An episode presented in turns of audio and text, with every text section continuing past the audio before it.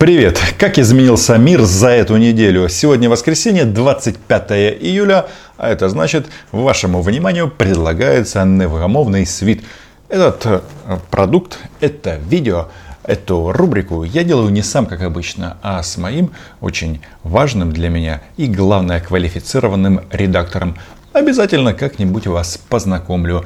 Подписывайтесь на канал, как всегда. А, называем вещи своими именами.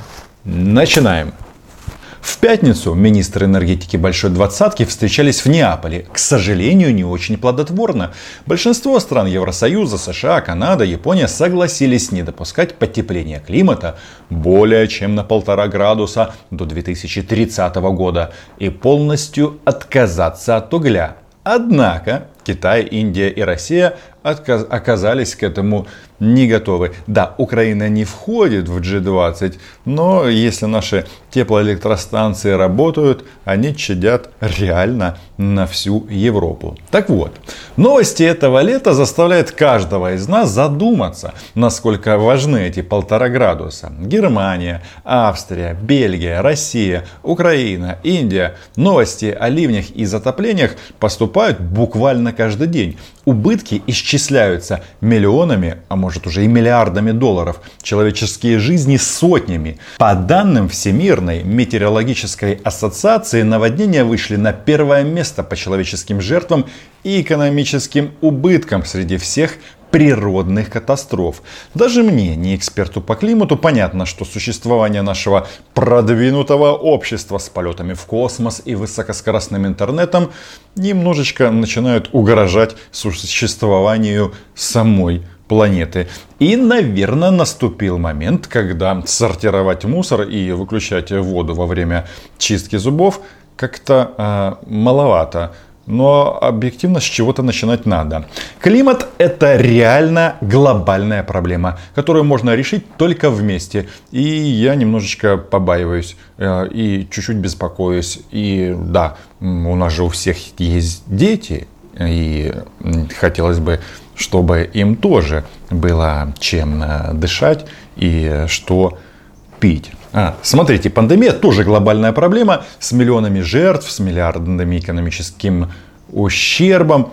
Причем ее последствия, последствия пандемии, в отличие от глобального потепления, видны прямо здесь и сейчас. И если вопросы создания и доступности вакцины предметы политических спекуляций, то очевидно судьба климатической безопасности, где катастрофа разворачивается гораздо медленнее, будет гораздо печальней. Каждый шаг здесь будет предметом торговли и, боюсь, много решений будут приняты по принципу «после нас хоть» потоп. Везде этот пресловутый человеческий фактор и разница менталитетов. И лучше всего это характеризует реакция российских спортсменов на Олимпийскую деревню в Токио. Японская философия аскетизма и экономия ресурсов пришлась не по вкусу спортсменам из газонефтяной империи. И картонные кровати не в почете там, где показателем успеха до сих пор остается золотой унитаз и гипсовые вензеля. А ведь есть еще регионы, где и вовсе не до жиру. Афганистан, Мали, сектор газа, там сейчас немножко другие проблемы. И этот список депрессивных мест на этой планете далеко полный перестраивать производство не на бумажке, подписанной кумом за хабар, а на совесть, обновлять систему оповещения, эвакуации, ездить на электрокарах, все это доступно развитым странам с высоким уровнем ответственности. Ответственности прежде всего. И э, таких у нас, к сожалению, не так много. Из хорошего мы на пути. В ноябре запланирована международная конференция по климату. Сумеет ли мир договориться ради общего блага? Посмотрим, ну что-то мне подсказывает, что не надо ждать милости от политиков и начинать себя. Грета Тумберг это точно одобрит. Жить без гор мусора из пластиковых бутылок точно приятней. Даже если изменение климата связано не только с деятельностью человека. Вот мамонты плохо кончили – хотя и не мусорили. Газ в обмен на нас. Ритуальные танцы. Именно так о переговорах Байдена и Меркель по Северному потоку-2 высказался Дмитрий Медведев. Ну, помните, был такой политик. Теперь в новостях российских он замыкает шествие поддакивающих Путину спикеров. Но это не самое интересное в России на этой неделе. А интересно вот что. Танцевать ритуальные танцы, когда за роялем маэстро Путин, реально непросто. Президент США и канцлер Германии договариваются о том, что не имеет никаких гарантий и может быть реализовано совсем не скоро. А может быть даже и никогда. И вот, Сразу после этого президент России в разговоре с Меркель пожелал договариваться о вещах вполне даже конкретных. Нет, он не очень озабочен судьбой транзита газа через Украину. Северный поток-2 окупится очень не скоро, он озабочен судьбой своих СМИ в Украине и русским языком. В общем, э, старая песня «Начинай ее сначала. И чтобы закрепить материал, буквально на следующий день Россия нажаловалась на нас в ЕСПЧ. Ну чего ж э, туда деньги зря платить? Именно об этом а, говорят пропагандисты. Раз мы заплатили, значит мы тем самым и м, прикупили а, нужное нам решение. Но, как говорится, хухо не хухо. Жалоба сама по себе – произведение пропагандистско-юридического искусства. Украину обвиняют в том, что из-за нее упал Боинг, а не из-за бука в руках обезьяны. Кстати, вы не знаете, обезьянами можно называть российских кадровых военных? Или нужно ввести в обиход какой-то другой термин. Конечно, и нас обвинили еще в отсутствии воды в Крыму и, внимание, в подавлении свободы слова. То есть, а, привет Медведчуку. По мнению российских властей, в Украине распространена, цитата, «практика подавления свободы слова и преследования инакомыслящих». Страшно жить в этой стране? Шучу. И это практически одновременно с тем, как Евросоюз осудил репрессии против СМИ в самой России, где каждый день пополняется список иностранных агентов, ну и, конечно же, арестантов, как мило, когда медведь жалуется в суд. Зачем все это, спросите вы? Исходя из последних семи лет, Россия понимает, что присоединить Украину военным путем довольно накладно. Гораздо эффективней промывать мозги населению, покупать политиков и, как итог, сменить президента. Это такая золотая мечта Путина. И тогда страна сама приплывет к ним, ну или к нему в руки. Это их стратегия. И чего греха таить? Гребцы в этом направлении у нас имеются. Украина, конечно, может перестать барахтаться между экономикой, войной, требованиями Евросоюза по реформам и сдаться вернув Медведчуку право вести пропаганду, согласиться на гражданскую войну и поехать в Крым по загранпаспорту на поклон к царю. Наверное, это было бы для некоторых даже легче, но тогда придется отказаться от самих себя, а не только от безвиза. От своей церкви, от этих веселых, а иногда очень полезных митингов под Радой. Царь-то не любит, когда собирается больше одного. Это российские реалии. А самое главное, придется что-то объяснять людям, особенно тем, кто смотрел на братский народ через прицел. Боюсь, а, нет, уверен, что такой номер в Украине уже не прокатит. Нет другого пути, только идти вперед, развивать экономику, укреплять позиции, чтобы впереди никакой северный поток 2, 3, 4, 5, 10 не обсуждался без украинского участия, чтобы никогда впредь не выступать пирогом на столе сильных мира сего. Лукашенко и ведьмы.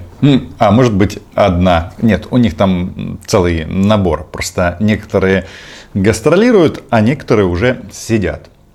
Так вот, в Папуа-Новой Гвинее в последнее время началась охота на ведьм. В прямом смысле, людей пытают и убивают лишь по слову местного знахаря. Корона повредила мозги. К чему я это? Очень похоже на другую страну. Беларусь. Там тоже ищут ведьм по команде верховного знахаря-пахаря. Только это происходит не в Африке, родине жестоких культов, а прямо у нас, под носом. Так сказать, по соседству. В то время как Лукашенко пишет новую конституцию, чтобы хоть как-то подвести под м- м- демократические нормы свое людоедство, где-то это, кстати, мы уже видели и слышали об этом, не правда ли? Так вот, его последний свободный политический оппонент гастролирует по Соединенным Штатам. Тихановская просит у Америки денег, поддержки и новых санкций а, для президента Беларуси. Ну, желания понятны и сложно их не поддержать. Однако Лукашенко в ответ на это запрещает и сажает с еще большим рвением и сокращает свое, по, свои посольства в Европейском Союзе. Дипломатия вредна государству, считает батька. Ну и это логично и правильно. Лучше дружить с тем, кто дает тебе безвозмездно. А безвозмездно ли деньги? Ну, то есть с Путиным. У последнего тоже почти не осталось ни одного оппонента в пределах границ Российской Федерации. Почти все СМИ пишут по одной методичке. Жаль, что ни сама Тихановская, ни США, ни Евросоюз со своими санкциями никак не могут повлиять реально на ситуацию в Беларуси. Потому что все действия извне здесь бесполезны. И при фактическом обеспечении режима Лукашенко Россией бесполезны вдвойне. Никто не хочет ссориться с ядерной кнопкой. И да, это мы, кстати, прошли на собственном опыте. И для Украины это еще один сигнал. Сменяемость власти, демократические выборы, права человека, прозрачные суды – все это не прихоти Евросоюза, за исполнение которых нам дадут очередной транш. Ну или печенька, шутка. Это таблетки реально от средневековья в котором нам уже совершенно нечего делать. Россия э, любит палачей. Это вроде бы не новость. Недаром Государственную Думу, где уже давно заседает Луговой, с почетом собрался международный террорист. По совместительству он себя называет писателем и заместителем худрука МХАТа имени Горького Захар Прилепин. Фразу «поэт в России больше, чем поэт» Захар понял по-своему и решил реализовать себя на другом поприще – убивать людей. Ну или рассказывать своим соотечественникам, как это нужно делать. Ну и почему? И гордится он этим. И еще фанатеет от Сталина. С уходом из медийного поля Александра Проханова место главного сталиниста в России вакантно. Не беда, что в красноречии Прилепин сильно уступает автору Гексогена. Зато роль его в современном российском обществе ого-го, чего стоит нашумевшая премьера спектакля про Сталина в Амхате, который теперь остановили на неопределенный срок, как сказал сам Прилепин, из-за его политических оппонентов. И, видимо, чтобы кровавый призрак не уходил из информационного поля, Захар предложил в качестве предвыборной инициативы переименовать Волгоград в Сталинград. А как мы знаем, ни одна мысль не вылетает изо рта на российского политика без согласования с линией партии. И тут вопрос. Вы чего? Блинов с лопатой объелись? аргентинских посылах перераспаковывали. Вы серьезно в стотысячный раз предлагаете что-то назвать именем Сталина? В тысячный раз пиаритесь на Советском Союзе. Конечно, голосовать ли за кандидатов, у которых мох вместо мозгов, дело граждан России. Ну и теперь уже некоторых жителей оккупированных а, районов Донецкой и Луганской области, у кого в кармане хрустит паспорт с двуглавым орлом. В то время как цивилизованный мир выбирает космический туризм, а вы хотите выбирать Сталинград. И может ли Россия предложить вам что-то, кроме победы в Великой Отечественной войне 76-летней давности, ну и культа Сталина под скрип ворот? Слышите? Это железный занавес опускается перед вами, товарищи россияне. Подписывайтесь на канал, лайки, репосты, подписывайтесь на Patreon. Всем большое спасибо за внимание. А, надеюсь услышать ваше мнение в комментариях. Вообще-то, по задумке, это будет еженедельная аналитическая программа с вашим любимым блогером Романом Цымбаляком. Чао!